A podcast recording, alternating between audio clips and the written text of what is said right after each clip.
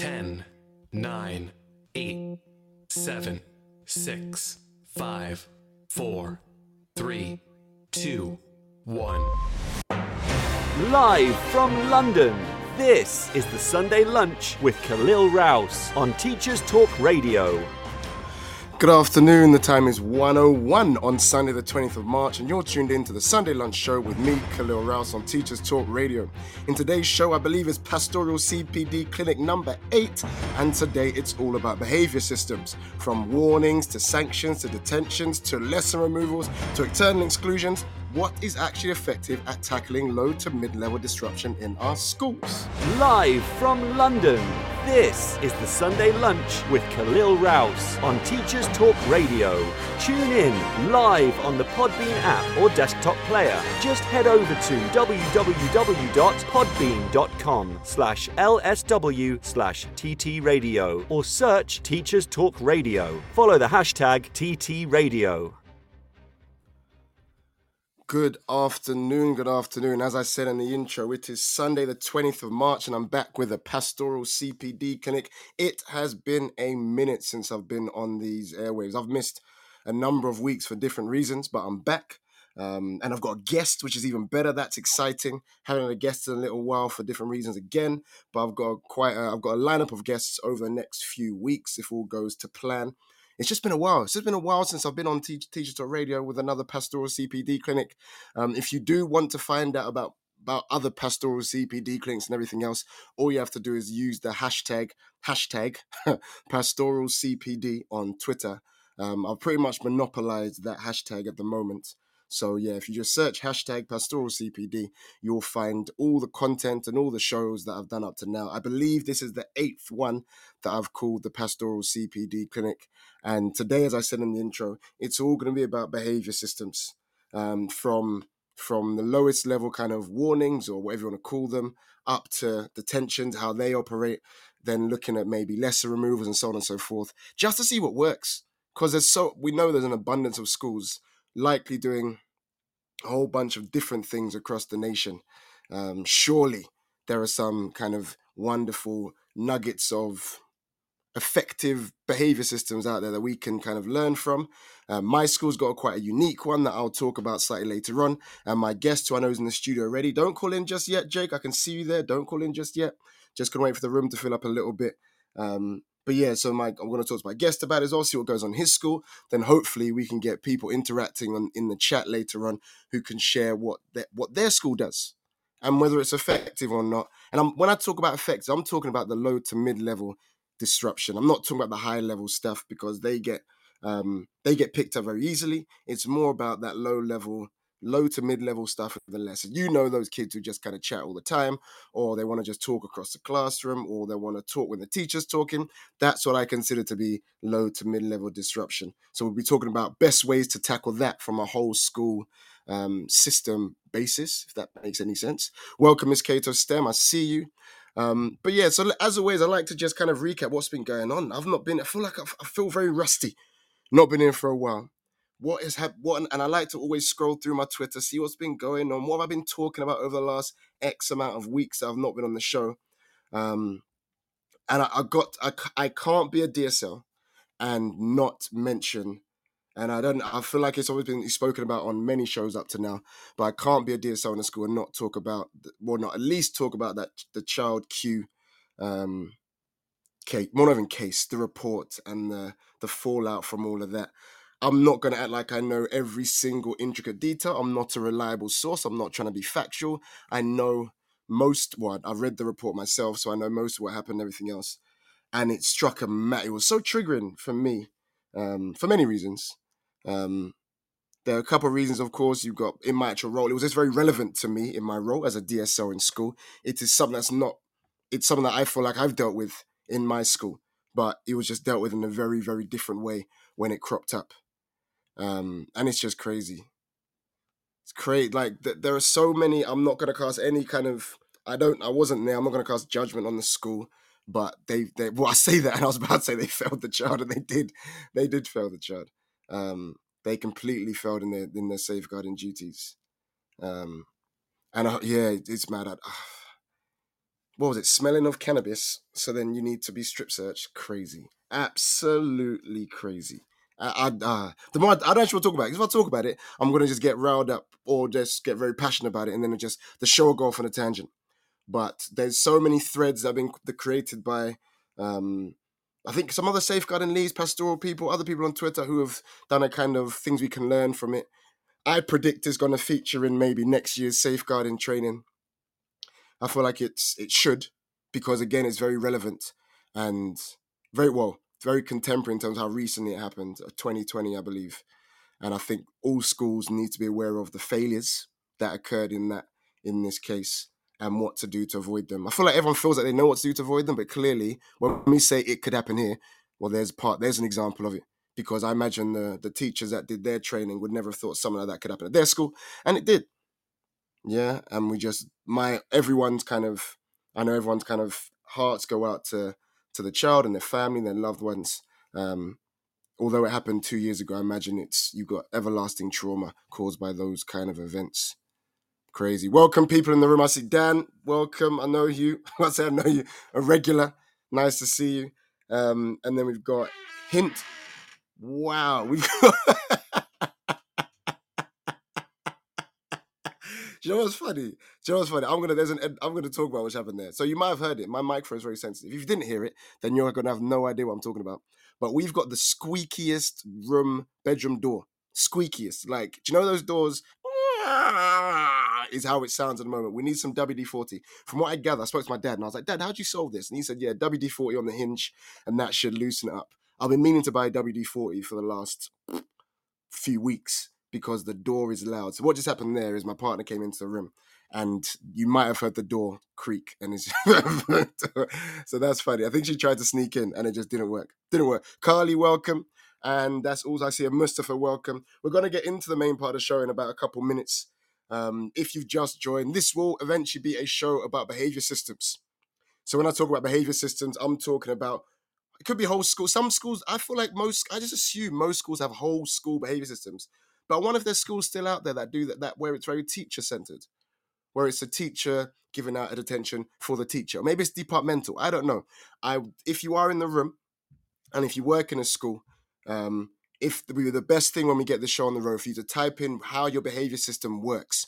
So the moment a child enters a school, and let's we're talking about the negatives, sorry, but then how does it escalate from I don't know, let's say warnings up to detentions at lunchtime, up to maybe detentions after school, to to lesson removals, to what? How does it work in that negative kind of sanction sense? Because as I was saying, as I believe there are probably schools out there that are doing some innovative things. My school I'm going to talk about, we haven't we have an approach to behavior systems that I've never seen before, and I would recommend it. So I'm going to talk about my systems. I've got Jake that's going to be coming on in a couple of minutes to talk about what his school are doing. We'll be talking about the that kind of centralized detentions. I wonder if there's schools still out there that are doing breakdown detentions with the teacher or after school detentions with the teacher. And let me know how that's working because surely, like I know all I know that everything doesn't I know that everything doesn't work everywhere. But surely some there are some schools out there that have found a way to really, really tackle low to mid level disruption in a sustainable, manageable way to a point where we support learning, but also we support teachers as well.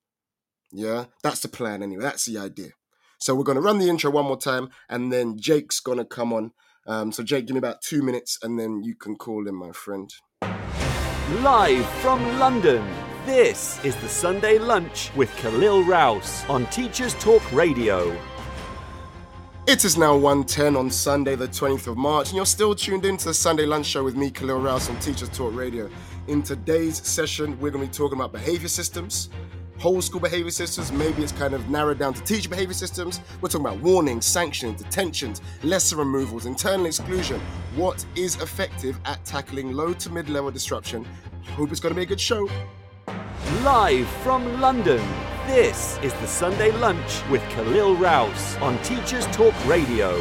Tune in live on the Podbean app or desktop player. Just head over to www.podbean.com slash lsw slash ttradio or search Teachers Talk Radio. Follow the hashtag TT Radio.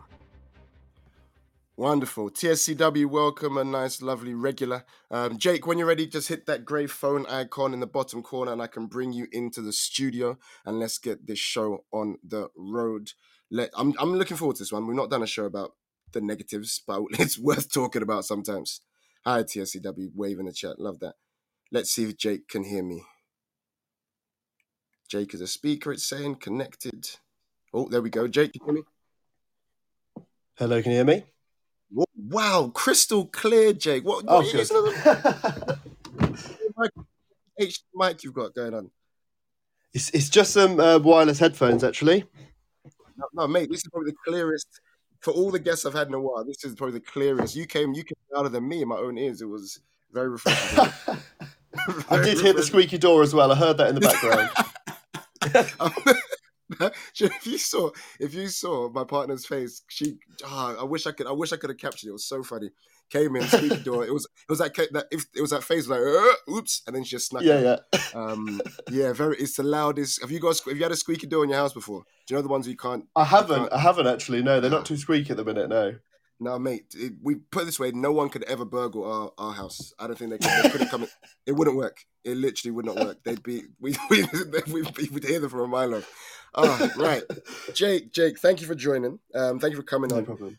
Could you give the the listeners a little intro, just about kind of um, what your role is in school, how you're connected to education? You don't have to name your school or anything like that, but just what your role is in school, how you've maybe how long you've been teaching, what role you're currently doing. Just a little intro so people know um, your background.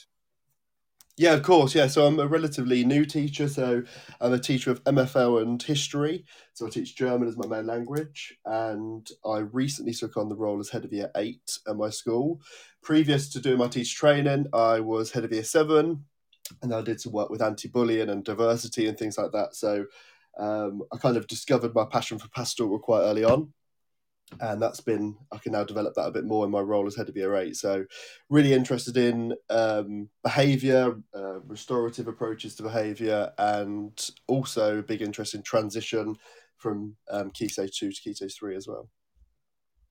Oh, excellent. So you said, hold on, you said you were head of year seven before you did your teach training. So that was like a non, was that a non-teaching head of year role then?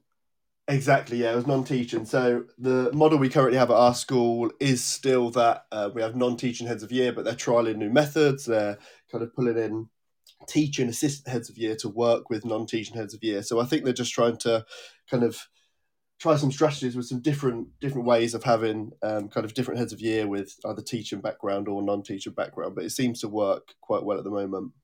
So there's a mix. So you're saying in your school, some heads of year are teaching, some are not teaching.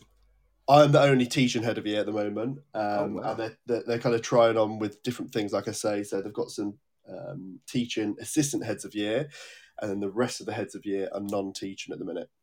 Okay, I've, I've for a number of these for a number of these clinics, I always speak about this. I always speak about whether the pros and the cons of teaching versus non-teaching heads of year. How when you look across at, out at the other heads of year at the moment, or yeah, what? How do you, feel like you're in a more like maybe not privileged, but you feel like you're in a kind of a better position as a head of year, being a teacher at the same time, or do you feel like it's um are you in a well, maybe not worse, but you feel like you're being hindered slightly? I don't know. What's your I when you mean, look when you do a comparison? Yeah, I mean, I think the time aspect of it is obviously difficult because I've still got a teaching timetable, um, so that that obviously plays into it a lot. And the non-teaching heads of the year obviously commit their all their time to the role. Um, but I think we've got quite a good support network there. I've, got an assistant head of year working with me, so that helps a lot. Uh, but I do think it's it's good to have um, in that team kind of a teacher's opinion and a teacher's voice. I think sometimes from a non-teaching perspective it can be very different to what a teacher would think about a situation so having that blend is really nice and it works well together No, definitely, I agree with that. I've I had the conversation with um a number of my, my principal recently, and also with colleagues, and on this show I've spoken about it.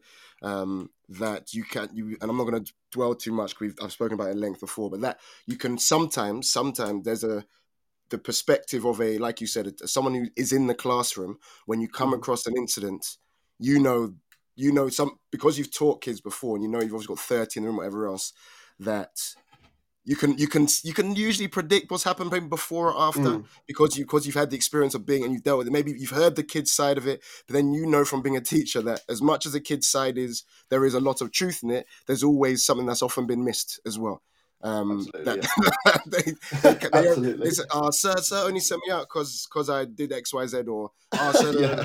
and then and then when you when you speak to the teacher, the teacher's like, "Oh, wait, hold on, no, no, no, no, no. This happened, this happened, this happened, this happened," and then the final thing that they did was this, and that's Yeah. why they're now out of the room.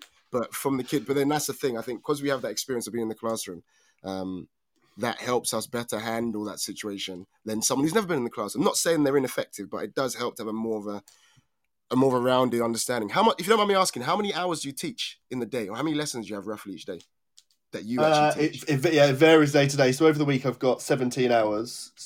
okay.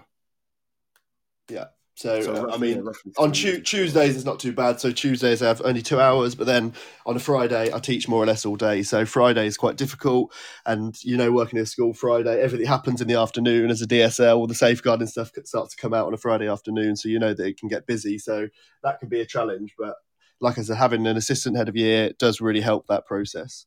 No, definitely. I was talking to a colleague of mine actually recently because we have all, all of our heads of year are teaching. Um, Mhm. Well, we've, we're, in, we're in new school. I'll talk about my school in a bit, but we're we're all teaching. But he was saying things like because his timetable isn't very, uh, it's not very conducive to his role sometimes because he teaches he teaches on like a Monday morning and also teaches on a Friday afternoon, for example, which then means like over the weekend he's not around like when you know what happens. A spillover from the weekend the social media the whatsapps the snapchats the Mhm. tiktok all that nonsense comes to your door monday morning and then you're teaching for the first two three lessons. And then you try to do catch up on the for later on in the day. And the same thing friday. Everything pops off friday afternoon and then you've got to go teach. Mhm. so he said he's like he want i think he's requesting or asking for whether they can have a bit whether the timetable can be changed slightly so that if you are a teaching head of year then your your your your inverted commas f- more free time so non-teaching time happens in key points. So in the mornings or late so you teach in the middle but you're available in the morning and you're available in the afternoon. Because we know that's Yeah. when most most things need to be dealt with first thing or later on. Usually there's like a middle bit where you kind of can get by um but end of the day. Yeah.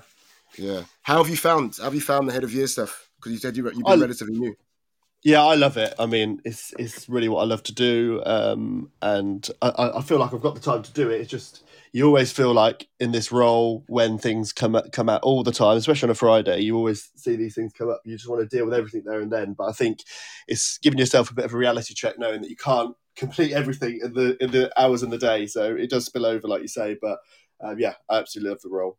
Yeah, you can never, never, you can never do it all. Never do No. it all. And if, and if even if you try, even if you tried to do it all and took it all home, you would still have stuff to do. Yeah, Like, absolutely. it's never ending.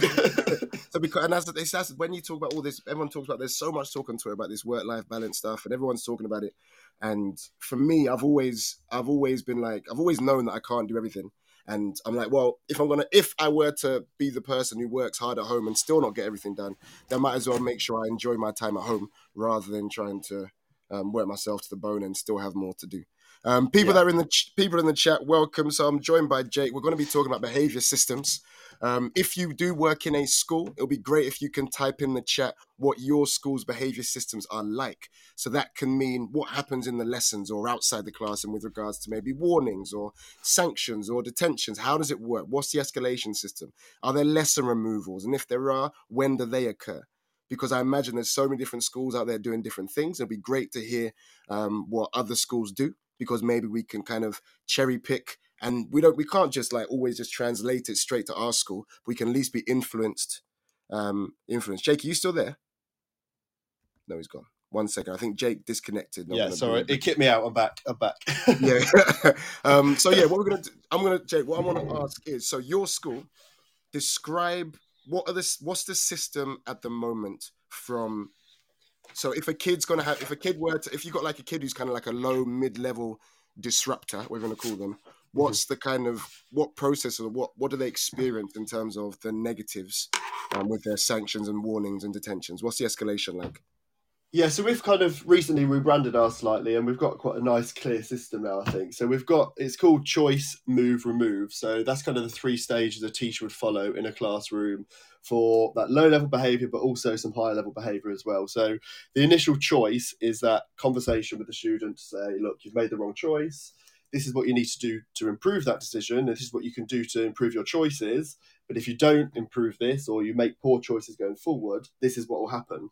And that next step is move. So that will be um, potentially a movement in the seating plan. So they may be moved from the back to the front or wherever to, to make that, that easier. But they've had that choice and then it moves to that move. So if they are moved in the seating plan, that then becomes a, an hour detention after school. We call it a reflection, and that's an hour reflection after school where they complete a reflection sheet, reflect on their choices that they've made, and then back into school the next day. Um, and then if they're removed, so that's obviously got to a point where the behaviour is completely distracting the learning of the class. Um, either on call will be called, or they'll be sent to a department removal room. And if they're removed from the classroom, that's then a senior leadership team detention for two hours after school. Ouch! Ouch! Ouch! two hours. yeah. Oh my. Oh, I've, do you know what? It's been a while since I've heard of a two. I worked in a school that had a two-hour on a. They had like two hours on a Friday, which is like the worst yeah. they could get in terms of attention. But you have two hours daily. So what time? Hold on. What time's your school They normally finish? Three something. Three o'clock. Yeah three o'clock, so then yeah. they can say, okay, so they can sell till five. So, so let me just, yeah. yeah, so let me get let me get this right because whenever I hear about this, I always I'm gonna play devil's advocate here, just try and work out everything. Of course. So, so if the kid gets, so do you know what? First thing on the, I like the fact that you've implemented. There's a there's a step in the middle where you're telling teachers move the child, move move the child, yeah. um, because I feel like when whenever I've observed um issues in the past or I've had to be on called for things in the past when it's been a child who's been messing about with someone next to them or whatever mm-hmm. else, mm-hmm. and then the teachers sent them out because that's what they do in our school, which is fine. That doesn't mean they're being removed. It means we're going to get on call and someone's going to come and speak to them. But then I go back, I look at the classroom and I see there's spare seats. And in my brain, maybe because of, obviously I'm more experienced, in my brain, I'm like, have you, I'm just asked, have you tried moving the child away from, mm-hmm. away from the, the, the other, like the person? And not always, it's not the first step for a lot of teachers because it's, it, again, it's one of those things you you learn from teaching that you can just make a slight tweak and just move the child, sit everyone when you if you've got two disruptive kids, for example, if you can sit them vertically with like that, that's sometimes the best. So they've got like the mass, they can't turn around 180 to look all the way behind, for example. Yeah. So so it's stuff like that. So I, I, like the fact that you've got this move in between. My question becomes: Do you have spare seats in all classrooms, or is it a case of swapping people? It, it, yeah, I mean that's that's where it becomes difficult because there would be a few cases where there perhaps isn't that space. So it might be that you're you're moving people around and actually it, it you maybe have that conversation outside the room and that move instead of a physical move in the classroom is that you choose to move them outside give them five minutes in a calm down kind of situation a timeout situation go out and have a conversation with them outside and then bring them in for that to, for that final choice and that's almost i think where although it's important to be consistent, I think there's also an importance to differentiate the behavior management that you that you kind of have. So if if that move is actually something where you take them outside and have that conversation, that's also important to kind of maintain the relationship, but also to identify is there anything else going on that we need to know about before we start going down the sanction route. Mm. So the move, so the move doesn't actually have to be a change of seat, but it'll be, it could be talking to them outside as a middle step. Yeah, yeah, exactly. Okay. okay. So then so then that would happen. Then you they'll go back in knowing what they have to do in order to improve and get things right. And then if if they still don't, then you say on call comes and they get removed from the lesson. Is that just is that just for the, the remainder of that lesson? Yeah, it is. Yeah, um, I mean, it, obviously, if it's super high level, then they'll go into um, kind of an isolation room for the rest of the day. But uh, normally, it would just be the remainder of that lesson, and then have an automatic SLT detention that evening. Right, and then my question becomes: so if they're out, if they get removed from period one and they've got their they're out their detention after school on that day already, what happens if they go back into period two and three and do the same thing again? How, would the teachers yeah. know? Yeah, I mean, obviously, we've got uh, we call our pastoral area of the school called the Learning Zone. We've got a, a good team down there. When on call's called, it's normally one of the heads of year or a member of SLT that will go up and pick that student up. So I think it's the important part there is that that is picked up and a conversation is had with the head of year, um, and then teachers are then informed if they're having a bad day or if there's something going on in the background, the teacher's then informed that there is something going on and, and there's a bit more background to the choices they're making. But I think that that contact part in the middle is also really important. So not just picking the child up, taking them to the removal room and leaving it, that's that's going to solve nothing, but actually mm-hmm. following up with a restorative conversation. And sometimes on the same day, if there's been a big an incident in the lesson where a student's been removed, we'll try and facilitate a restorative conversation with the teacher, student, and a head of year on the day to make sure that the relationship is maintained basically, and the next day and future lessons go smoothly. Yeah, no, that's important. That is very important. So, is it possible? So, it's not possible for a child to be set to the like when I say to detention, there's not like a carryover. So, if if they if they get removed from period one and then they go back in they go back into lesson period two let's say and mm-hmm. then that that period two teacher has to remove them as well they don't now do they get set two detentions one day after another or is it going to stick as yeah i mean in, in that in that kind of situation um I'd, I'd, imagine we'd, we'd put the student in ice in that situation because we know that yeah. there's it's going to be it's not it's not really the best for them to be in circulation on that day um and and we'd want to kind of solve that and not give them that constant cycle of two hours, two hours, two hours, and being removed yeah, from the lesson because yeah. that's going to be have a negative impact on the child and the staff that are teaching them as well. Mm, no, definitely. Because the reason I ask is because the, the, previous school I used to work in, I remember this was it always used to tickle me because what they did they hadn't they didn't they had like a detention booking system um, mm. to the mm. point where so any teacher could set at whatever time for I think they did like it was within one lesson you would have like three strikes or whatever many strikes it was, and if they got to point of having a detention, it would have to it would normally be on that day. But if they already had a detention that day, then the teacher had to then essentially book essentially had to book in that they had to book in the detention and the kid would be like oh i've already got one today from from teacher from i don't know from the teacher yesterday but I already had one yesterday, so that's why I got one today. Then you're you're there like, okay, so now you've got detention with me, and then you go on the system and you go right, set in a detention for this date, and the system goes, oh no, can't do it. They've already got one. Then you go forward a day, and you're like, oh, okay, let me try set it for two days time. Nope, already got one. You ended up having kids who had detentions essentially in their like daily detentions accrued over about two weeks in advance. So you mm. essentially like it was the most it was the most ridiculous thing. You essentially had kids who we're going to sit at attention in two weeks' time for whatever happened in today's lesson with no like it was absolute nonsense. Yeah. That is um, that is crazy, isn't it? And yeah, so that's we, what I was asking.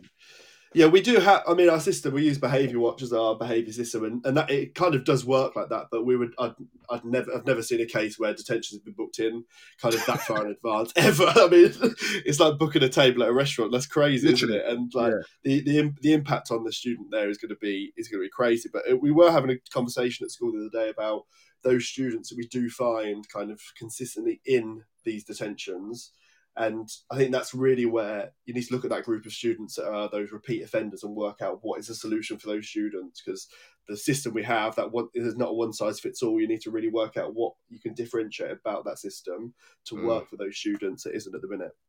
Yeah, you don't want that. That's when you get into that cycle where you get completely desensitized to being removed, and then all that happens mm-hmm. is they miss loads. Of, they miss loads of learning, and then they come back in. They got no idea what's going on, and then it just fuels yeah. a cycle of more move on removal. We have some people entering the studio. Welcome. You're in. This is a Sunday lunch show on Talk Radio with me, Khalil Rouse. I'm currently joined by Jake, and we're talking about behavior systems in schools. So if you do work in a school, please type in the chat what your behavior systems are like. Jake has just talked about his, which is choice, choose, move, remove which is a kind of three tier system um, where the, stu- the student, do you know, on the choose section, what happens? Mm-hmm.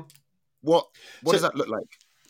So the choice, yeah, that's that's that is essentially the restorative conversation that you have with the student. So it'd be um, just say you're in a class and you've got a student. There's, there's lots of low level disruption. You go over to that student and have a one to one conversation. I mean, if if as part of that choice conversation you wanted to ask them to step outside to have that conversation, if you knew, for example, it could become quite hostile. If you have that conversation in front of the rest of the class that would be fine.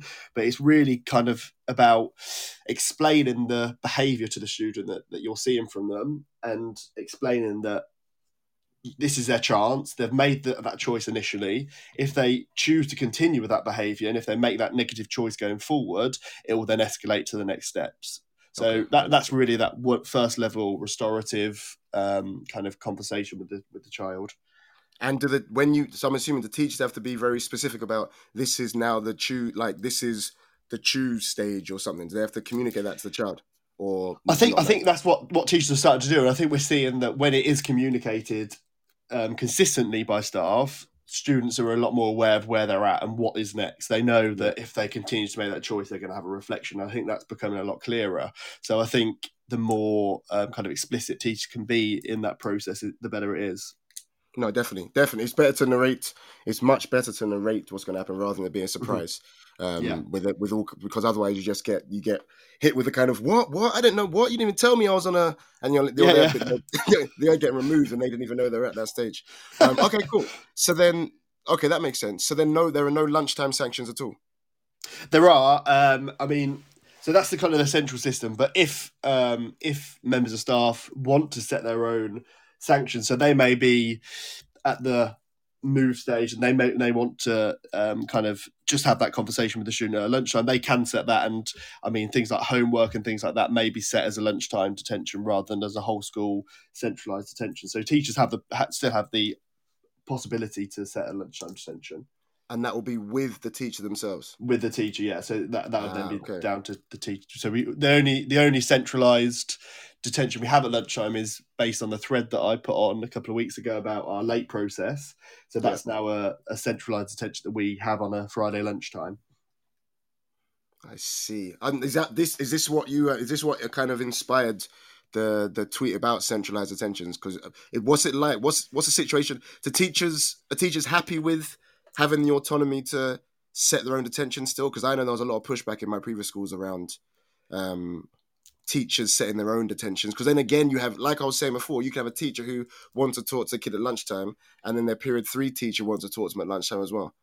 Like, yeah the- i mean the- that, that's where it becomes really difficult isn't it and i think um, you could argue that you need to pick one or the other you need to either be central centralized or teachers set it and, and deal with it but i think um, i think it's good that teachers have the option to do it but I, I understand that there, there could be complications where students end up again in that constant cycle of lunchtime detentions as well as part of the centralized system so they're almost trapped within two systems Yeah, yeah, no, yeah. I'm, I've never, I've not heard of a hybrid before. You've got like a kind of a hybrid model, which is interesting. Um, I do wonder about the kind of multiple teachers throughout the day trying to speak to the same kid at lunch for like little things. Because I remember, again, my previous school, we had a situation where you would want, I'd want to see the kid at lunchtime, and the kid would be late to come in to see me because they'd been held Mm. back by the they were they were held back by the previous teacher at lunchtime as well. Then I'm there waiting, waste, wasting my time waiting for the child. Then they arrive. I end up thinking they're just late. They say, "No, I'm with. I was with madam. I was with miss. I was with sir." Then this is all just it can become quite muddled sometimes. So I don't know. For me personally, I feel like you. either- My school's all centralized. I want to talk about my school in a second. Everything's central. We don't. Teachers have no. Um, there's no real autonomy over detentions. If you set something, it happens. Everyone will have, go to the same place for the detention, whether it's lunchtime or after school, and Mm. um, that's what's like. Let me know in the chat if you work in a school. Is everything central for you, or do you have a hybrid system like in Jake's school, or are you completely central, or whatever the whatever the option? What's the what's the opposite of central? De- Um, decentralized decentralized. Yeah, let's go with that. Hey, mate, we'll just we'll go with it. We'll run with it. it could be wrong are your are your detention centralized or these? Oh, interesting. Right. TSCW's got a hybrid.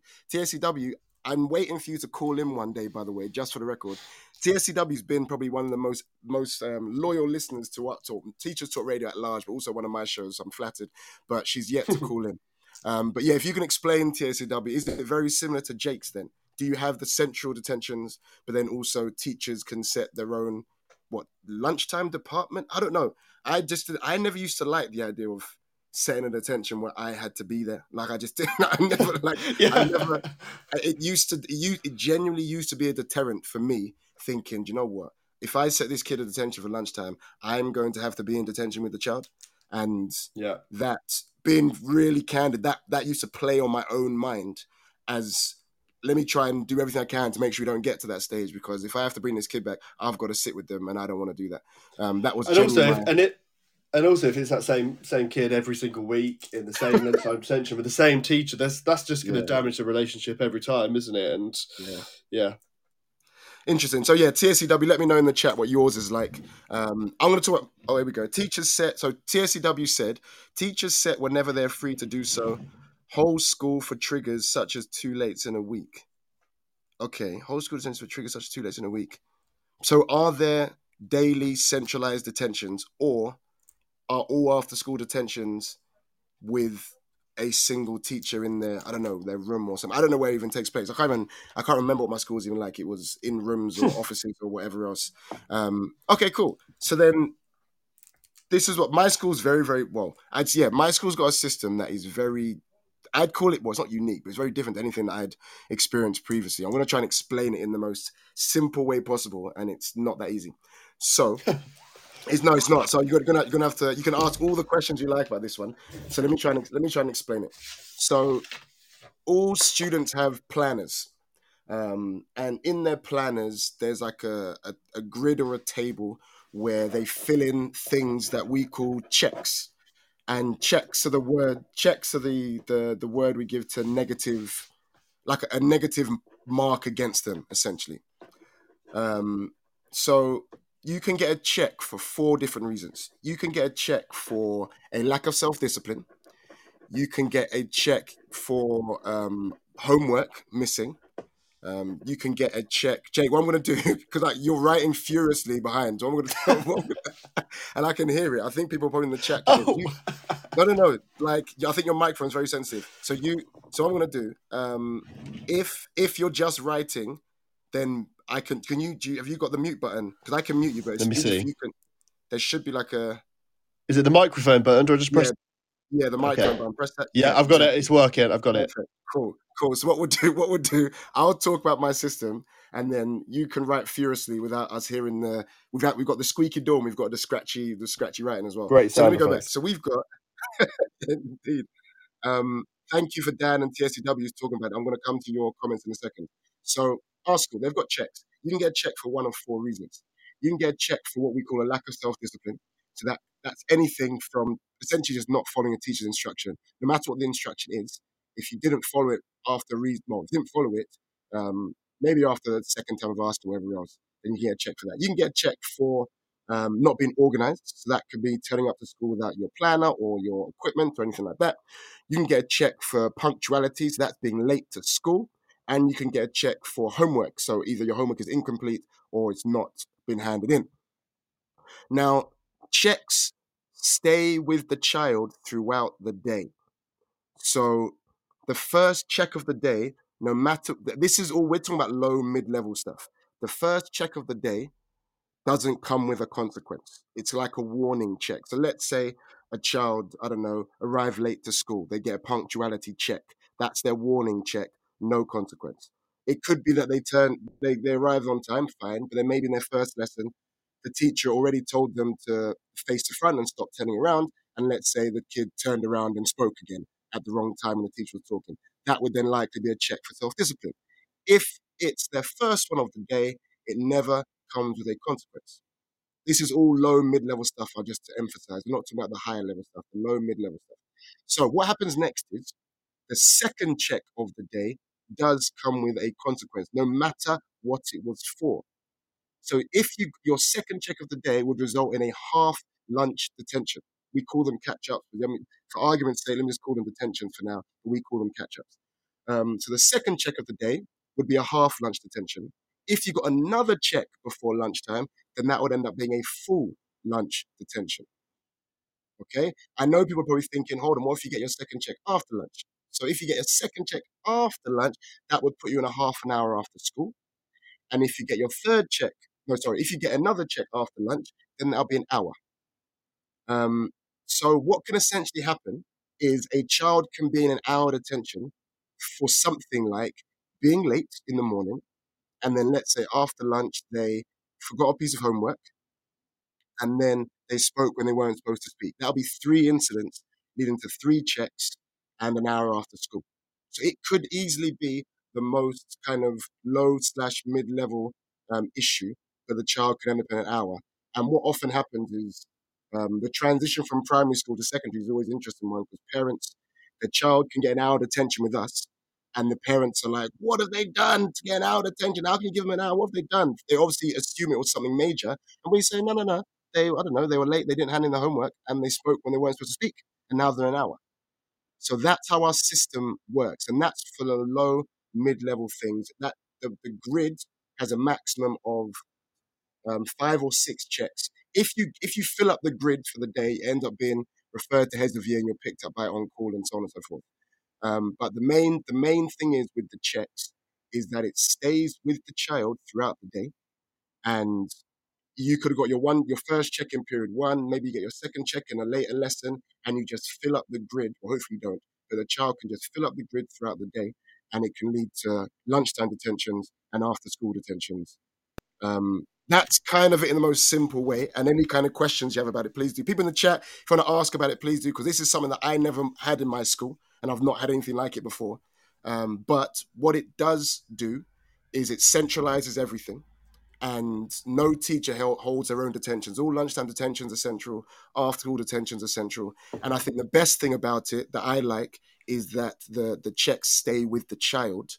So you could you if you if you talk you're not supposed to period one, you're going to walk into period two knowing that you can't make that same mistake again. Otherwise, you'll be in a lunch, for example. So that's kind of how it works. So Jake, I'm sure you have maybe some questions or queries or whatever else. Let me know. Yeah. So, um, is it is it then down to the member of staff who sets like the second check or third check to set that detention, or is there some kind of centralized system there that happens? How does that work? So, yeah. So we have we use Bromcom. So Bromcoms are kind of our MIS. That, that's our system. So on yeah. Bromcom, you can you set the specific. There, there are different events, and we call them lunch lunch catch up one, lunch catch up two, post school catch up one, post school catch up two. So you just mm-hmm. use the planner because we use the planner. You'll see from the child how what they've had up to that point. So if they've had one check already, or be written in the planner. So then, if you're the teacher giving them the second check, you say, right, that now puts you in a lunch one, and then we log lunch one on the system, and it automatically generates a detention list for lunchtime. Okay. Okay. Yeah. And then is that is that a set member of staff that set um, kind of looks after the detentions? Is it SLT that do the detentions or? Yeah, it's it's SLT.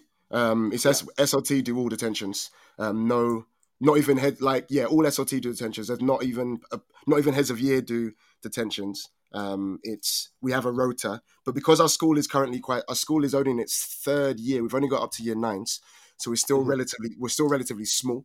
So we at the moment our lunchtime has um lunch, sorry let me just clarify lunchtime's now got two members of staff one slt one teacher just for additional support that's just because it we got lunchtime detentions have grown in size a little bit so we needed another member of staff to be there but again that's on a rota system um but most teachers don't get involved in detentions at all. They obviously can come to detention. They're encouraged to come to detention to to meet with the child. It's not mandated, but it's encouraged. Um, and heads of year coordinate that if there's ever been like an incident where it's clearly it could result in a kind of relationship breakdown. Um, then there's restorative. But I guess the thing is with our system is because you can end because you can end up in a in a detention for relatively minor things. Often there, there isn't a need for a restorative unless it was a more of a high level issue because you've got kids in detention for for talking in the corridor when they weren't supposed to, or our school's got silent corridors, so talking in the corridor when they weren't supposed to, or n- not having their homework, or being late to school. You don't need a restorative for those three incidents. Um, no but yeah, that's that's kind of how it works. And if there's a kind of in one lesson, there's a repeat the child that's repeatedly doing that same behaviour. So let's say talking over the member of staff or talking to the person next to them consistently in that lesson. So they do it two or three times in that lesson. Is that multiple checks in that lesson, or do they then get removed, or what happens there? Yeah, so it's essentially when because I kind of des- I half I was in involved in the kind of design of this because I was one of the founding members of staff.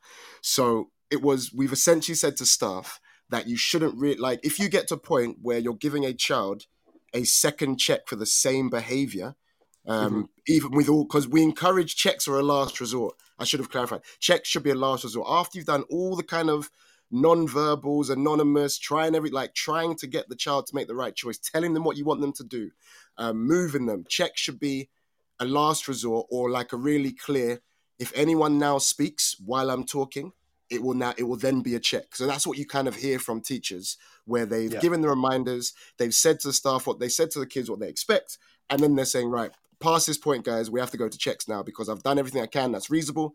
But past this point, it will be a check. So, in answer to your question, if they get, I'd on average about two or no, sorry, no more. They shouldn't really. No child gets more than two a lesson without being removed because there's no because because there's only like five or six you can even have in a day. We've completely discouraged staff from giving like more than two checks in a lesson unless it's for something like oh they actually forgot their homework and they were talking then you don't have to remove them yet because the two checks are for different things if that makes sense. Um, yeah, absolutely. but if if it's for repeated behavior then we have a we have an on-call system where slt will come and we'd remove the child. So then what would happen is depending on when they've been removed they will stay in internal exclusion for a period of time so if they if it's for repeated disruption of a lesson to the point where they're removed first period of the day, then usually they stay they stay in internal exclusion up until the end of break time. So they'll lose their break, and then they'll return to lessons after break. Okay. Yeah. So we we I do. Think, yeah, I think it's really interesting. Yeah. Uh, my my last question would be: Is do you think it works? I, I, don't. I mean, you might tell me it doesn't work, but it sounds like it's working. It sounds like you you like the process. Do you think it works because you are a newer school, you've been able to kind of embed that routine from the get go with the cohort you've got. I, I just find it difficult if you were to implement that into a new school where you've already got year 10, 11s that are, all, are used to a different behavior system. Just see what I mean? Yeah, no, definitely. We've we're we've done it from the, it's built from the ground up. Definitely, that is, mm-hmm. that has helped. What also helps is that our school is very disciplined. We have a we have yeah. high we have very high. So, for example, we have we enforce silent transitions between lessons. So um, that means that we we pretty much well we don't eliminate, but we completely re- we reduce quite we reduce quite significantly any issues in between lessons. They go they the majority of students will go straight from one class to the next without speaking to anyone. They just go straight in, line up, they start again. And we've got other routines around silent starts to lessons, silent finishes to lesson that all exist to create the culture that we want and the environment that we want, which means we don't deal with many many high profile incidents at all in lessons. Yeah. They, they don't, they just don't happen. You end up, not they don't happen at all, but you have the a very, very, very select minority of students who do cause issues in lessons, but they're, we're talking in a year group, I could count them on one hand, the number wow. of kids that, that, but that cause issues to the point where they're regularly on call, if that makes sense. Like we're on yeah. in year eight, I can think of, I'd say, yeah, on one hand, I think maximum five kids who okay. would that would be likely be on call in that year group, and the rest just just do the right thing. And it is definitely a culture thing. It's definitely a we've definitely embedded that culture in school, and it's getting more and more. The more the kids grow up in age and everything else, we need the buy-in from them because otherwise it could they could easily it could easily unravel if they got to year 10 year 11 and decided to become like if the if the if a big group of them decided to be to push push push the boundary then mm-hmm. yeah that would that would present um that would present an issue. But at the moment we have the majority of kids that are buying into what we're trying to do because we explain everything. We say why we do everything. We don't have a rule for for no reason. Every rule or or routine or or um yeah rule or routine is rational. No is rationalized let me call it that. Mm-hmm. we explain why we do it and I've just realized there was a lot of comments in the chat that I've not get to. So let me just quickly go back before we take a break for the ads. Um, so yeah, so TSCW earlier said whole school is twice a week. Teachers do corrections when they want to, break, lunch, after school, but they're encouraged to be conversations more than punitive, sat in a room type things. And whole school is sat in a computer and doing online learning. Interesting. Um, Dan said ours is a centralized system which works for a small school and helps with consistency. We use after school detentions in a central space. The downside is that it can take control away from staff and disempowers them without realizing. The positives is that it allows teachers to focus on the teaching. Um, TSCW said again, when we did whole school only, it was every night and it got out of hand. Hybrid works a little better, but we're still on a behavior journey. And then TSCW said, second, what Dan said, the centralized system broke down relationships in many classrooms as we weren't ready for it. And it does, t- it does, I get that, uh, what they're saying, because it does take, when you say, oh, now you're in an hour and, and see you later, that, that, that kind yeah, of, yeah. because I get why you can have a breakdown relationship there. If the teacher's like, oh, there's your out of attention, I won't even see you for it, and off you go. Um, that can break it down. I think where you have, you were talking about the restorative stuff. If that can, if that goes hand in hand with the with the sanctions. That's that's my ideal. I think. Um, Absolutely, yeah. Because I, like say, I think it, I think if there's that constant, you're in an hour detention, and that's once twice a week from a, the same member of staff, that's going to damage the relationship completely. So yeah, absolutely agree. No, definitely. Dan came back and said um, it's a hard one. I think it's got to suit the school and its improvement journey. Definitely. My, I would never. I would when I, in my kind of I'm doing senior leadership training and all this kind of stuff. Like you don't, even though it's working, just because it works in our school doesn't mean it's going to work. You can't just like you were saying, Jake. Our system is so different that you can't just pick it up and plonk it into a into a different school and think it's going to work because it's it's the own it's on the surface. There's a lot underneath our behavior system in, in terms of like the culture that we've established from the from the from the moment the school came to fruition has helped mm-hmm. this be sustainable. Um, and then Miss Cato Stem, just the last one before the ads, is said she oh she asked how the check systems work in terms of ensuring the child goes to the catch up or after school detention. Is it just based on the integrity or is it logged somewhere? Yeah, so we have I did answer that. So we got the list, and then heads of year, we have we do go and collect we do go and collect them at kind of lunch times if they haven't turned up because we use our radios and collect people. But most kids have the integrity and do turn up because they expect to be collected if they miss it. Because again, because they've just realized that if they try to miss it and they get collected, the sanction just gets worse. So most kids just kind of take their half lunch or take their full lunch and go about their business. Um, but yeah, right. What we're going to do, because we're in the middle of the show, we're going to take a break for the ads, which will be about seven or eight minutes. It's more than enough time to have some a little snack, a little drink, and on the other side of the ads, we'll continue the conversation. I found an article on another what another school does. We can get into that and see what we think about it as well. So Jake and I will be back in about eight or so minutes.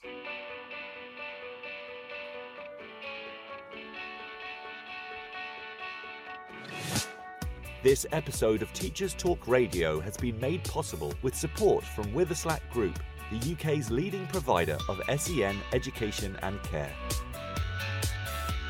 They're here to support you too through an ever growing offer of free resources, including webinars, podcasts, articles, and events aimed at supporting teaching professionals like you.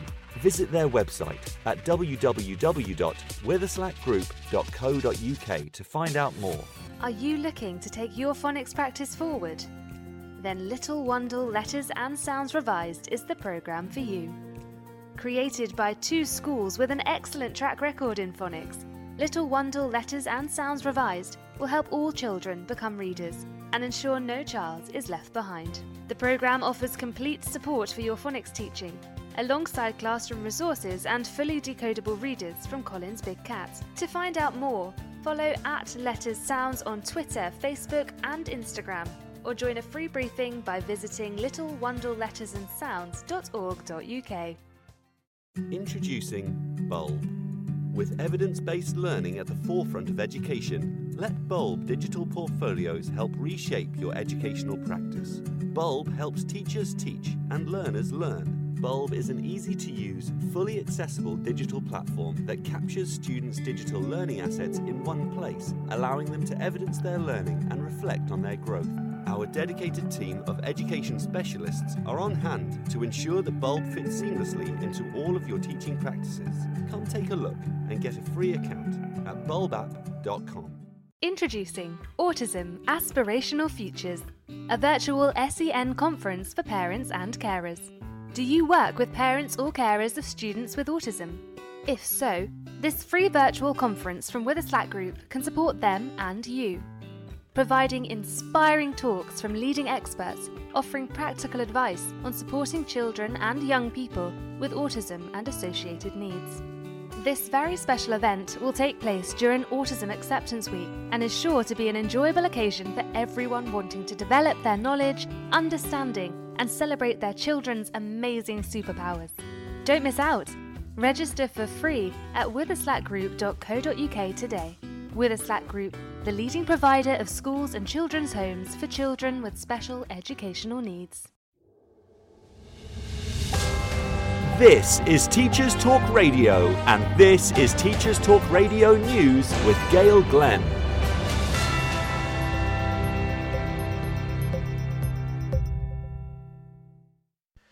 The Scottish Conservatives have called for Curriculum for Excellence to be axed.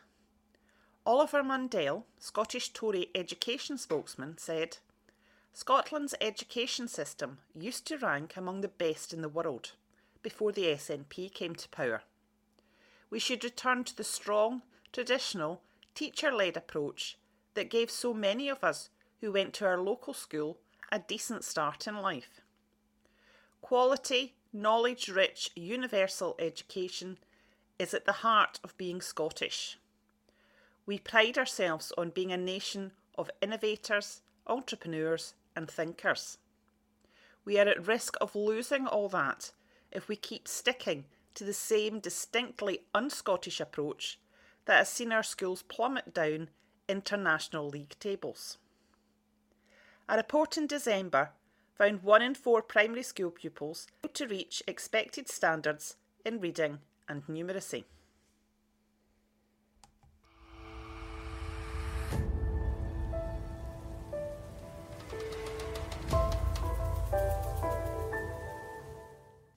In Tanzania, extensive collaboration between the Ministry of Education, Science and Technology, and local government has resulted in an Education Sector Plan, ESP.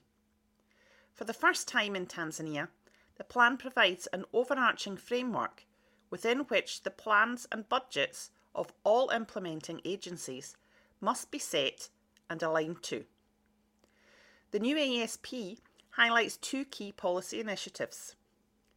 Firstly, Tanzania's commitment to providing 12 years of free and compulsory basic education to the entire population, leaving no one behind, and the progressive expansion of technical and vocational education and training to provide Tanzania with the pool of skilled human resources needed to advance to becoming a semi industrialised middle income country by 2025. Since the government of Tanzania started implementing a fee free basic education policy in 2016, enrolment has increased in basic education and the number of out of school children has decreased. The education plan recognises that increasing school access while simultaneously improving learning outcomes will present a major challenge for the country. This has been your latest Teachers Talk Radio News with Gail Glenn.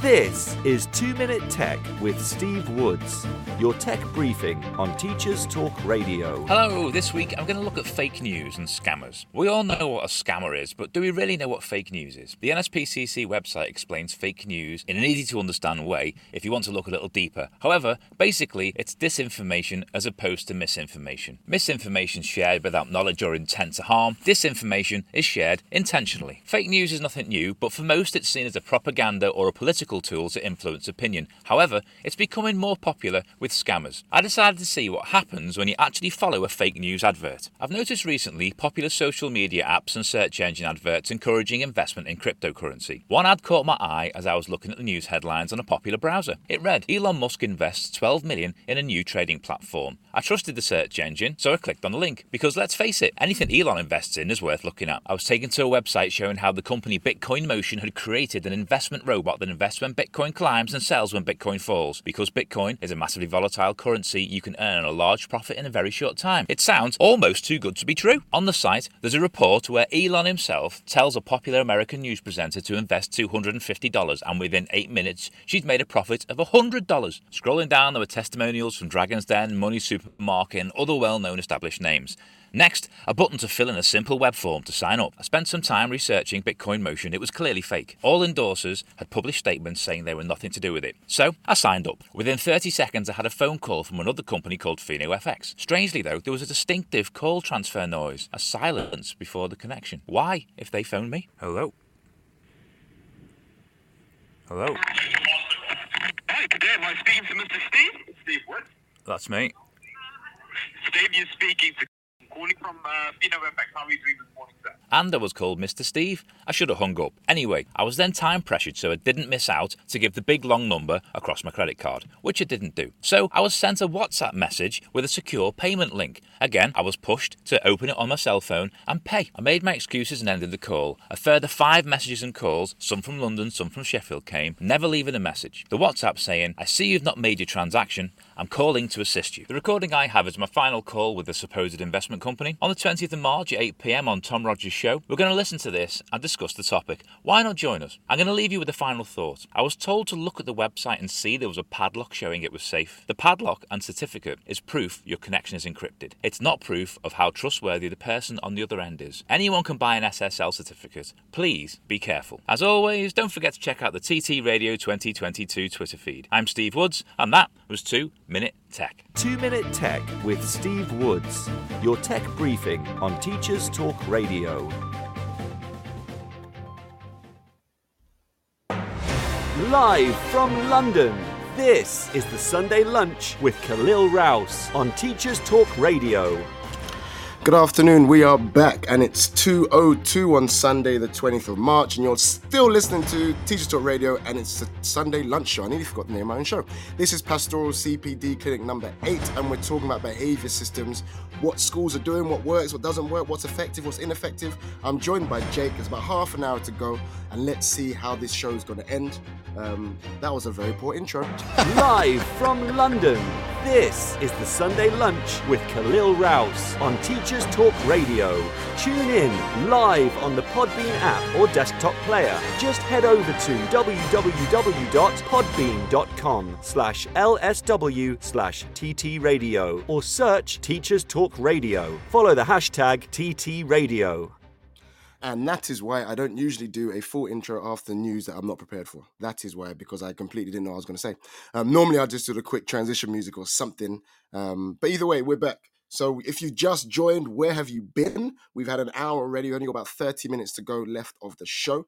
Um, we've been talking about behavior systems. I've got Jake in the studio who's currently, I think he's currently muted. I hope he's still here. Who knows? Hopefully he's still here. I'm still here.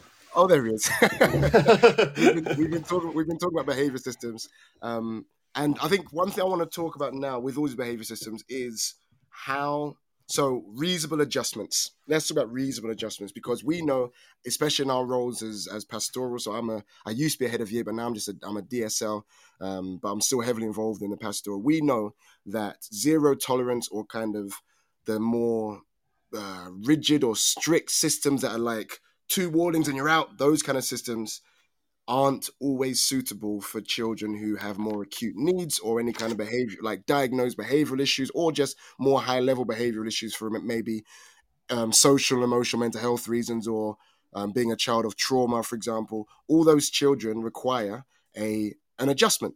So in yours in your school jake what what what do what is the reason adjustment that's made for a child who you know behaves in a certain way um, because of uh, I, was about to, you know, I was about to use the phrase "unmet needs" just to just just because I wanted to be funny, but just um, behave, behaves in a way because of larger reasons, whether it's home, whether it's being a child of trauma, whether it's they've got um, an S- SEND need, or I, I don't know. What's the adjustment made in your system for those students? Yeah, so we have quite a nice process actually, where um, normally the head of year and the SENCO would meet, or the safeguarding lead, and we have a plan called the Champions Plan, and that is largely created for students with um, complex SEND needs or, um, like you mentioned before, previous safeguarding or trauma um, based um, history in their lives. And what the Champions Plan is, it's a it's kind of a best practice A4 one pager on that student. What works for that child, what doesn't work for that child, and what sanction should kind of look like for that child. So um, we recently had a student join within the HCP, and there were lots of um, concerns around how we kind of manage that in school. And I feel like we're at a stage now where it's working quite well. So um, he does sit sanctions, but we kind of centralize that in the pastoral team with myself and the SENCO, and we kind of decide uh, over the course of a week what what his behaviour has been and and how we're kind of going to kind of deal with that. But I, I feel like that that choice stage of our behaviour process is where the teachers can really make the most impact with those students that need those kind of those reasonable adjustments for sure. Yeah, no, I, am glad to hear it. I'm, I'm sure, I'm hoping all schools take this into account. But you just you hear some stories about people complaining that um, certain zero tolerance rules aren't are, are applied to every kid. When we know that some children they just they're not they require more support with their behavior. They just require for whatever reason. Um, so with my school, so the reason the re- our adjustment again is made kind of so there are children who who have more behavioral needs. It will just what often happens is at the lowest level, it means that it just takes longer for the child to get a check. Mm-hmm. So, so I know I teach a, I teach a few students who definitely have some some behavior where they find it more difficult to to stay quiet. For example, they're they're out of their seat a bit more. Maybe they stand up or they like they're a bit more. They they they require more support with their behavior and their self regulation. So what might happen is I might send them outside and talk to them there. Um, I might give them numerous reminders, whether it's individual, anonymized, or whatever else. And own, and then only after maybe I don't know. I'm not going to put a number on it, but let's say well, I'm not going to say there's a strict number to it. But let's say I speak to this child. I can use an example of a child who um kept rocking back on his chair. Yeah, like at the back of the room, just swinging on his chair. Not they're not very safe at all. Um, when I was talking at the front of the room, so I gave him like a, a reminder to him, and then I got to put myself. I told him he needs to stay, and I said to me, you need to, put, you need to keep the legs of your chair, keep the legs of your chair on the floor, and he kind of did it for a little bit. Then he rocked back again, and I and it got to a point where I was like, listen, past this point, if you rock back again on your chair, then it will now be a check. For other students, that who don't have the same complex needs, I could have given a check the second time. I would have told you stop rocking on your chair, and if you rocked on your chair again, now that's a check. But for this student, I deliberately gave him numerous reminders and allowed to. I spoke to him outside and whatever else before we got to the check stage because that's the that's what we're encouraged to do by our SENCO and our heads of year and everything else when it comes mm-hmm. to making adjustments. It's essentially an added more layers of of reminders, more layers of I'm actually gonna if they're supposed to walk in silence in the corridors, for some students, that is very difficult. So we're just going to walk very near to that child that we know struggles to walk in silence in the corridor. Those kind of things are what we try to do to support those who, who need it, who need more support, because not every child. Um, well, but children just don't behave in the same way. Some, requ- just like in learning, some require more support with their learning, which means some require more support with, their, with meeting our expectations of of behavior as well. Um, so yeah, it's good to hear that you've got the same adjustments. And I guess I get what you mean around that choice stage. That's where the teacher uses their professional opinion um, or the professional judgment to say, right, what does this child need at this stage? Do they need a stern word? Do they need a, a restorative, like a little chat outside? Do they need like a pep talk? What do they need? Let me make sure I do that before we start going to to the removals, and everything else. Um, which is nice. Okay, so I did a little bit of research. I was looking for it. normally on my shows. I like to get I like to get an article um, that's relevant, and I found one that was from this is from about 2016 and it's again from my favorite website. My favorite website is called SecEd. I don't know if you know SecEd. Do you know SecEd jake? I do yeah. Lots of always shared on twitter quite a lot actually isn't it yeah yeah. thing. yeah yeah. It's good. Like honestly it's the best the best one i've come across in terms of you have current affairs but also it's got a, it's got an um a page called Best Practice, and it has a section specifically about pastoral.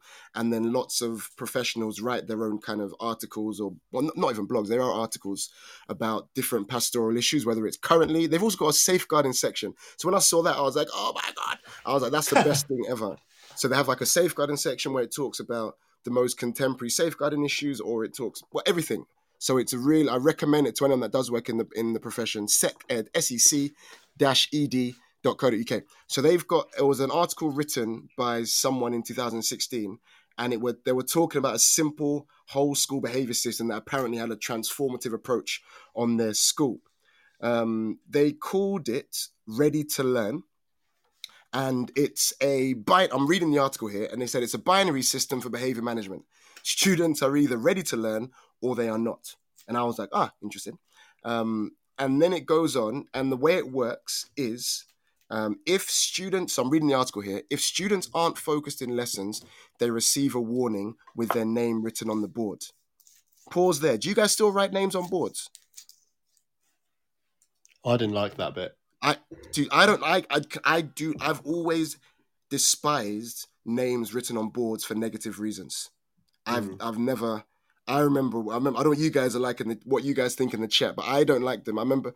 I remember. I used to when I first started teaching and the system in the school had things like yep name on the board and ended up like half the board was taken up with names and it just looked it, just, it just looked ridiculous. Like I was just going back and forth to the board, being like, "Oh, now you're on it," and end up being a game. Um, I just got the impression that the kids found it funny to just get another like, "Oh, who's gone on the board now?" Like it just turned Yeah. the whole thing into a bit of a gimmick that didn't have didn't have the um the desired impact. Kids don't. Some kids might see their name on the board and realize now it's time to to sort myself out. Other kids they see it as a stamp of approval, um, a bit of clout. Oh, my name's on the board. Yeah, look at me. Um, and TSCW says just positives. Agreed. I, if I do write names on the board, which I do, it is for when I give out like merits or stuff like that, um, which are our, our positives. Do you do you know Jake? Do you write any names on boards in your school? Is it not a, is it not the done thing? Yeah, de- definitely positives. I agree. Um, I think if we're giving out, we we have the Hatton Awards that um, we give out. So yeah, absolutely would write those names on the board. But negatives, personally, I wouldn't. But it's not kind of a, a policy that you can't. So I think some Right. some teachers may do. Okay. If you're if you're listening and you're just started teaching and your school has and the school's allowing you to write names on the board, please don't do it for negatives. Just don't like trust me. It doesn't it doesn't it, it's not the most effective way. Um you want you want to celebrate the people doing it right. And that's often the best way. That's one of the when you celebrate positives rather than always kind of pointing out the negatives, you've got a much more you've got a better chance of having a kind of a sustainable positive culture in the classroom rather than spending your time highlighting people getting it wrong spend your time highlighting the people doing it correctly and it will start to make those getting it wrong to maybe want to get some more recognition for doing the right thing um so yeah either way so that's what they so they said so this ready to learn thing they said um where's it gone now yeah so i've lost in the article here we go yeah if they're not focusing on lessons they get a warning with their name written on the board students automatically receive a warning for talking over the teacher or another student or for being off task. Interesting. Um, the automatically bit is of so we're talking if you do it once, that's your warning. So I imagine this this must have been communicated very clearly to all kids beforehand. So literally, if they talk over a teacher or talk over another student or they're off task, they get their name written on the board. Then it says students who receive a second warning in a single lesson are then sent to the isolation room for a full school day. wow. So that's five full lessons, including an hour's detention after school. Wowzers. Wow, wow. So two so basically if two times in a lesson, if you talk over a teacher twice in a lesson, you're removed from lessons for the whole day and you get an hour after school. Thoughts on that one, Jake? I think I think it's. I mean, I've I've read I've read further down into the challenges, and I was kind of expecting to see that there was kind of big parental backlash or that there was kind of a damage to relationships, but they seem to say that that didn't really happen. That they were Mm. worried about it, but the relationship weren't really good. But it, I, I just struggled to see how a child can be in a lesson, talk twice, and then miss a whole day of lessons because of that. It, it, Yeah. For me, that it just seems bizarre. Really, I don't I don't see that as a effective and child centered policy. I see it as let's get rid of the child and get them in the room where they're not going to cause disruption. And although you might the, the sanction might work to scare scare students, I don't know if that's Mm. a culture you necessarily want in a school where where they're they're scared to kind of self express or talk about things in lesson. I get you have to have sanctions and rules, but I just feel like that is maybe a little bit too far. It did. It is. When I, it struck me, yeah. They they in the article they called it a massive deterrent, and I can imagine. And it even said they had Mm. high num they had high numbers at first, but then what it worked eventually. And my school Yeah. did not not my current school. My previous school did something where they did fairly similar, where kids were just there were kids just being removed left, right, and center, and it for they had like a it was like a traffic light system where they had green warning, yellow warning, red warning, and if you got up to a red stage, you were out for the whole day. But what it end, what ended up happening was all the all, all the kids, all the kids who got the reds were then taken to the same hall, and they were in there for the whole. They were, but they were they were in they were in they were they were in they were, they were in the hall together, like with like the like whoever had the duty for that for that for that room for that period. It was the worst. Yeah, you can, uh, you can just picture it. You can you can picture all the kids that, and the thing was, it also became a bit of a like, ah, my mate's in there now, so let me go, and I'll just I, I've got more chance to see because I'm not going to see them for the whole day. So let me just if I get my second warning, I'm going to go chill with them. I don't have to. I don't have to be in lessons. Yeah. Um, and I feel like not every kid thinks like that, but some kids do. Some kids do literally think, "Do you know what, I, I can't bother to be in lessons today. I'm, I don't feel up to it, or I don't, I just can't be bothered. So I know I can do two things and then spend a day in in the Yeah, isolation room. absolutely. Um, but yeah, so my school got it. My my previous school got it wrong. The room wasn't set up in the right way to have those types of that those students in the same place. It was like very. It, you would expect it to be like booths with like walls Yeah. either side, so you can't see anyone. It was just open, so there was. It was like they were sat in a canteen.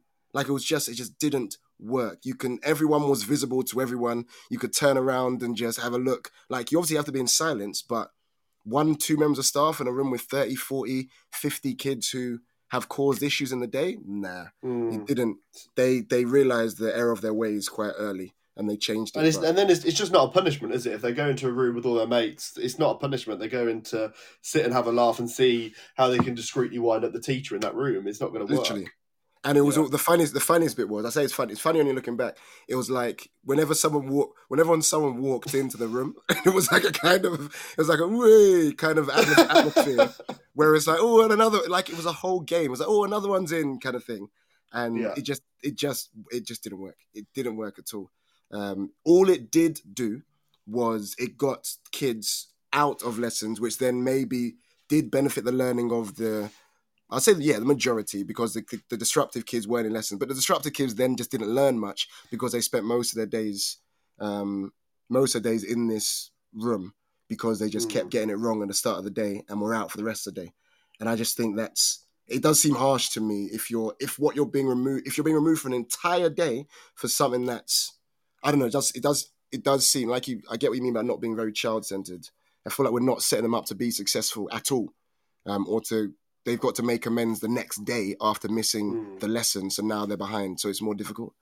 Um, Yeah, and you yeah. kind of hope, I suppose, at the same time, like when you read this article, it obviously doesn't give every single piece of information, but you'd hope that they take into account like the, those reasonable adjustments we discussed earlier, and kind of think about who that child is. Has their morning potentially been disruptive? Has has, has there been some kind of negative experience in their morning that, that has maybe caused that? So you'd hope that there was there was some kind of differentiation of that behaviour system, but mm, um, and it'd also also be interesting to know what their their kind of internal exclusion looks like and how they managed that and what the students did and yeah, no, I agree. I don't, the article doesn't really. I'm going to keep reading on. It doesn't really say much about reasonable adjustments, but when it's just two warnings and you're and you're gone, you would.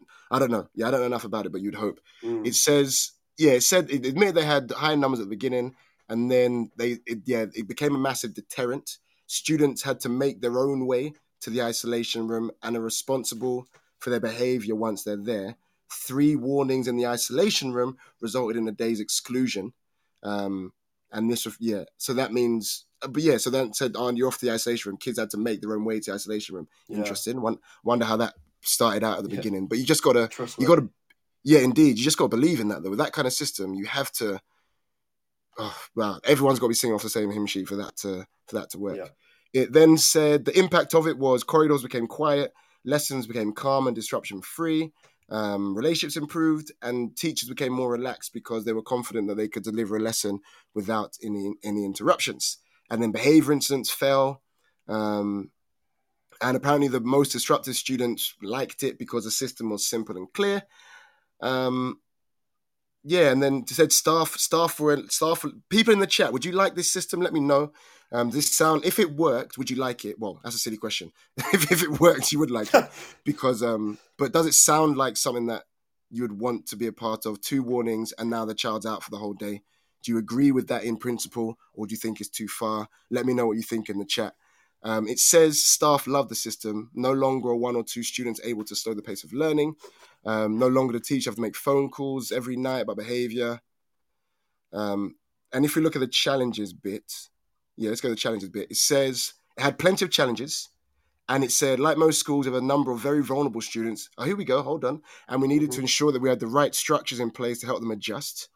So one way they've done this is through something called the Thrive program, which helps students with their social emotional needs.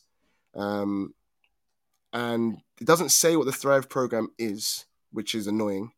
Um,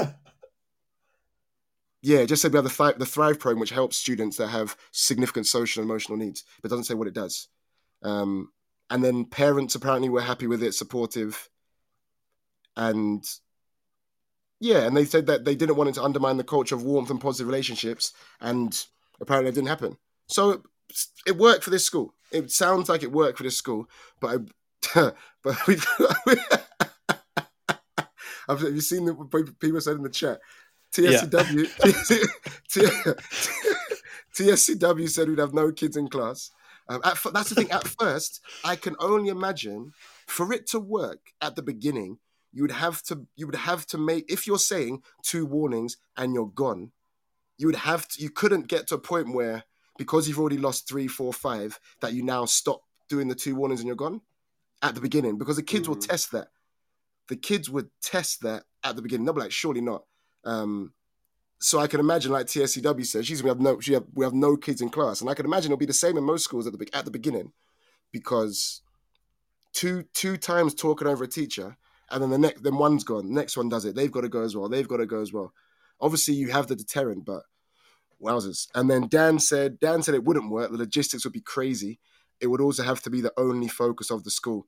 Yeah, I get you on that one. It's one of those things that when you implement something new, everyone needs everyone involved in it will need the time to be able to understand and practice and when it's this monumental a change because speaking from like a senior leadership's perspective when you're doing something monumental like this that's going to affect every single member of staff to be operating completely differently sorry to operate differently to how they've been you need to dedicate a whole bunch of time to making sure everyone's going to apply this in the same way. Um like because you can have staff who the kid may talk over and a teacher might do the kind of tactical ignoring or give them a glare rather than making it a formal warning. Is that fine? Is that not fine? All those things would have to be ironed out and codified, I'd imagine, to make this work. Otherwise, it'll be it'll be unfair and inconsistent if you have some teacher if the kid does the same thing in one lesson and gets a warning, but then does something else, does the exact same thing in another lesson and doesn't get the warning. So I can imagine that yeah. that would have been something that I hope the senior leadership team considered when they were going through their plans. Who knows? Who I guess know, that's that's almost what the staff loved about if they say that the staff really like the, the process and some of the kids really like it as well. And I suppose it is that consistency that they like so much that there is that clear process. But it like I think like you've been saying, it needs to be planned. I'd be interested to know how they kind of launched it. Like how did they tell that those kids on that first day that this is now what's happening? And how many on those first two, three weeks that they have in, in the internal exclusion and yeah, it'd just be interesting to know some more figures on it. I think it'd just be yeah, it seems bizarre, but yeah, interesting. Yeah. It's they said um apparently they've been they've been inundated with requests from schools wanting to see what they've done. Again, that's that's the thing. It's so Dan said it wouldn't work in his school. Just because it works in one place doesn't mean it's going to work everywhere.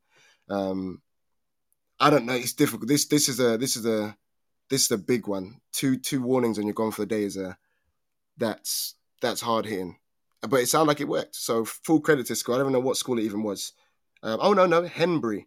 This school is Henbury. It's in uh, Bristol, I think. Yeah, it'd be interesting to know. I think. Did you say this was from 2016? The article. It'd be, it'd be good yeah. to know what what they're doing now. Are they still doing the same things? It still work, or is it has it changed? Indeed. Um, yeah. What's this? Someone I've just seen something. Hold on. There's a little image on the right hand side where someone's. Hold on. Let me see. There's someone put a comment in the article. Let me see if I can actually read these comments. Oh wow, there's lots of comments on the article. Let's have oh wow, yeah. yeah, I didn't realize there's so many articles. So then we've said someone's commented and saying, um, I personally don't think this system is working. We have now. Oh my. oh gosh. this week. So, so this comment was from 2018, and they said this person said, I personally don't think the system is working. Their school have now excluded 20 students this week alone, and most of them have been excluded for silly things. For example, not understanding the work that is mm. provided mm. and then looking around when finished work. Um, furthermore, the work that is provided isn't work from their teachers. It's a little sheet that's not for their. Oh, I see. It's a little sheet. It's not for their age. That's why they struggle. Um, they said, I don't think the system's working all the time, and the timeout rule is much better. Um, so that's that's the thing. So when you remove kids from the lessons for the entire day is really important to think about the work they're actually going to do when they're removed. And that's yeah. something that we we grapple with that in my school at the moment because you don't in an ideal world you want to remove them without setting them behind because if you set yeah. them if you make them behind then you send them back in at a disadvantage and you're just likely to have behavioral issues when you just don't understand what the hell's going on because they missed last lesson. So I don't I don't know if any school has managed to nail that, being able to remove remove the kids, but also make enable them to still learn what they what we've done in our school is we have um because they they're often in the same class for different lessons we're able to nominate one person from that class who would bring their exercise book to the isolation room if a kid's been removed. And the removed child all they're doing is copying but is it better than not having anything in their book at all? They end up like copying what they've missed from that lesson um, Yeah. into their own exercise book. And that's worked fairly well. It, like i said it doesn't mean that they learned anything but at least it means that they may have some resources to be able to look back on and whatever else rather than being removed and having no idea what happened in the lesson at all. Who knows? What do you do Yeah, when we- someone's when someone's removed? What happens with the work? Yeah, in our internal exclusion, they have um, we have laptops that have everything blocked on them apart from the remote learning link on our school website. So, because of COVID, I hate to mention it, but it hasn't been mentioned yet, so we've got to say about it at some point. Um, because of COVID, we as teachers developed each department developed like a remote learning document that follows a scheme of work that has kind of links to various different resources that's going on in the lesson, and then they they can do that work and access that work on the laptops in in the um, internal exclusion. They can write it on, then onto paper or type it into notes and then print it off and take it to the to the lesson. So that that works quite well. But um, I, I always think though when, when a student has reached that point where they're being removed and being placed in isolation. Because it's not just what this school do, and it's two two times talking or something like that, and go to isolation. I feel like their mindset is in a very different place, and we have to work a lot with them before they're in a position where they're going to just get on with work. I don't think it's an automatic automatic thing. Yeah, no, I, understand that. Um, TSCW said, oh yeah, she uh, t- she said that they also this is the the Henbury school. They also said they had parental support. Yeah, there was a group, there was a bit on that. um, Jake mentioned it as well. That they said they did parental information sessions and invited parents. They spoke to them through emails, letters, texts, um, and a parents ended up being supportive because they saw the change that it was making. Um, even when their child might have taken some time to adjust to it, they were on side, which is good. Um, and Dan's done some research. Dan- Oh, amazing! research, and he said he said he said they still have it, um, a binary system. You're either ready to learn or you're not. He just checked, and they have a they call it a supervised learning room rather than isolation. So I don't know what that means, Dan. If you're going to No. do some more research, you've got you've got two minutes, mate. You can tell me what tell me what, what that what that means. That'll be interesting. Let's not get any, any other comments. Um, so it said someone else in 2018 said, "This is a great system when used correctly by staff. My son's school has recently started Ready to Learn, and te- oh, interesting. And teachers are abusing their power that the power that they now have.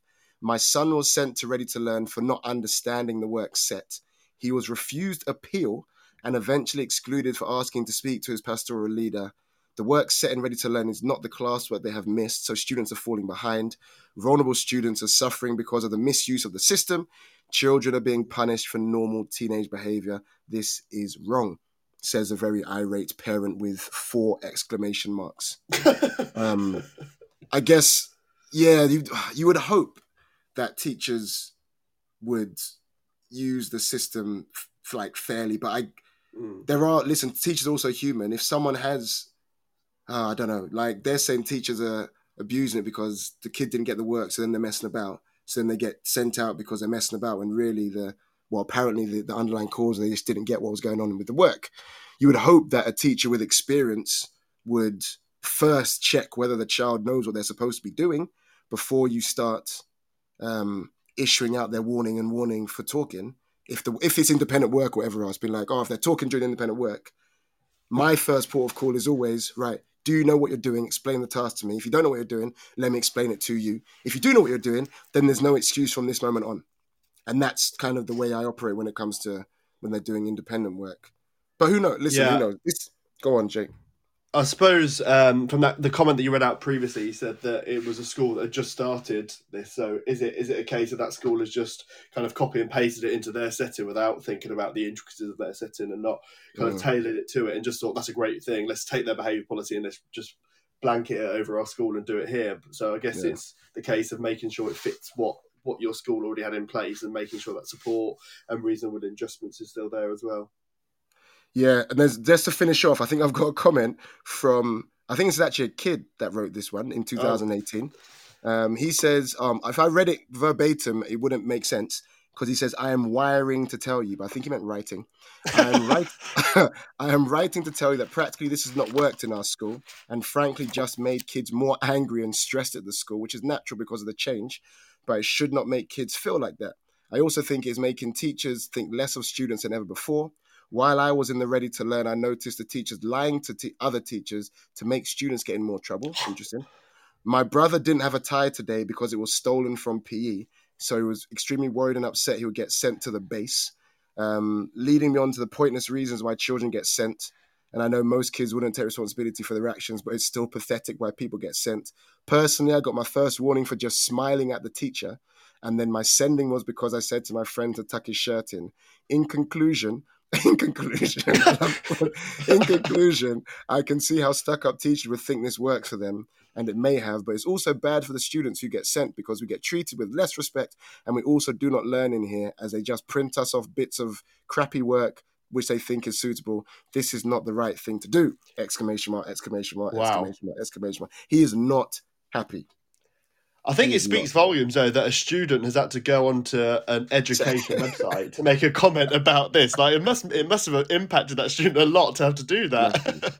massively, massively, massively. Right, we've what I've realised is we got. Caught, I could talk about this all day, but we're, there's another show coming up after mine, so I've actually got to. I've got to get off the airwaves. Um, all I'm gonna. There's a couple more comments just to finish off. Um, TSCW said some staff wouldn't check, especially if they're struggling. And then TSCW said, "Bless him. I wonder if he ever wrote that much in his lesson. If if he did, he, may, he, may- he, needs more punctuation. That's what I'm going to say. He's missing a whole bunch of capitals and punctuation, but bless him indeed. Jake, listen, mate, it's been an absolute pleasure having you on the show. Absolutely, thank Um, you. No worries at all. Thank you for agreeing to come on. Hopefully, this will be this won't be the last time you're in our in my pastoral CPD clinic. Who knows what I'm going to be talking about next time? You've inspired two of my shows so far. Um, no, literally, yeah. The one that tweets around one was around attention. The other one I think you did was around that punct. Was you that did punctuality? Yeah, yeah, we did punctuality between lessons. Yeah, Yeah, yeah. So that inspired one of the pastoral CPD clinics as well in the past. So thank you for for being some inspiration for me. Um, but yeah, it's been a pleasure. We're going to wrap it up there, and hopefully we'll be. I'm back on next week, I believe, with another guest and another show. But thank you to everyone that's been in the chat and anyone that's listening live, or on that listened back, and we'll see you next week. Thank you. Cheers, Jake. You've been listening to Teachers Talk Radio. Tune in live and listen back at ttradio.org. We look forward to hearing from you next time on Teachers Talk Radio.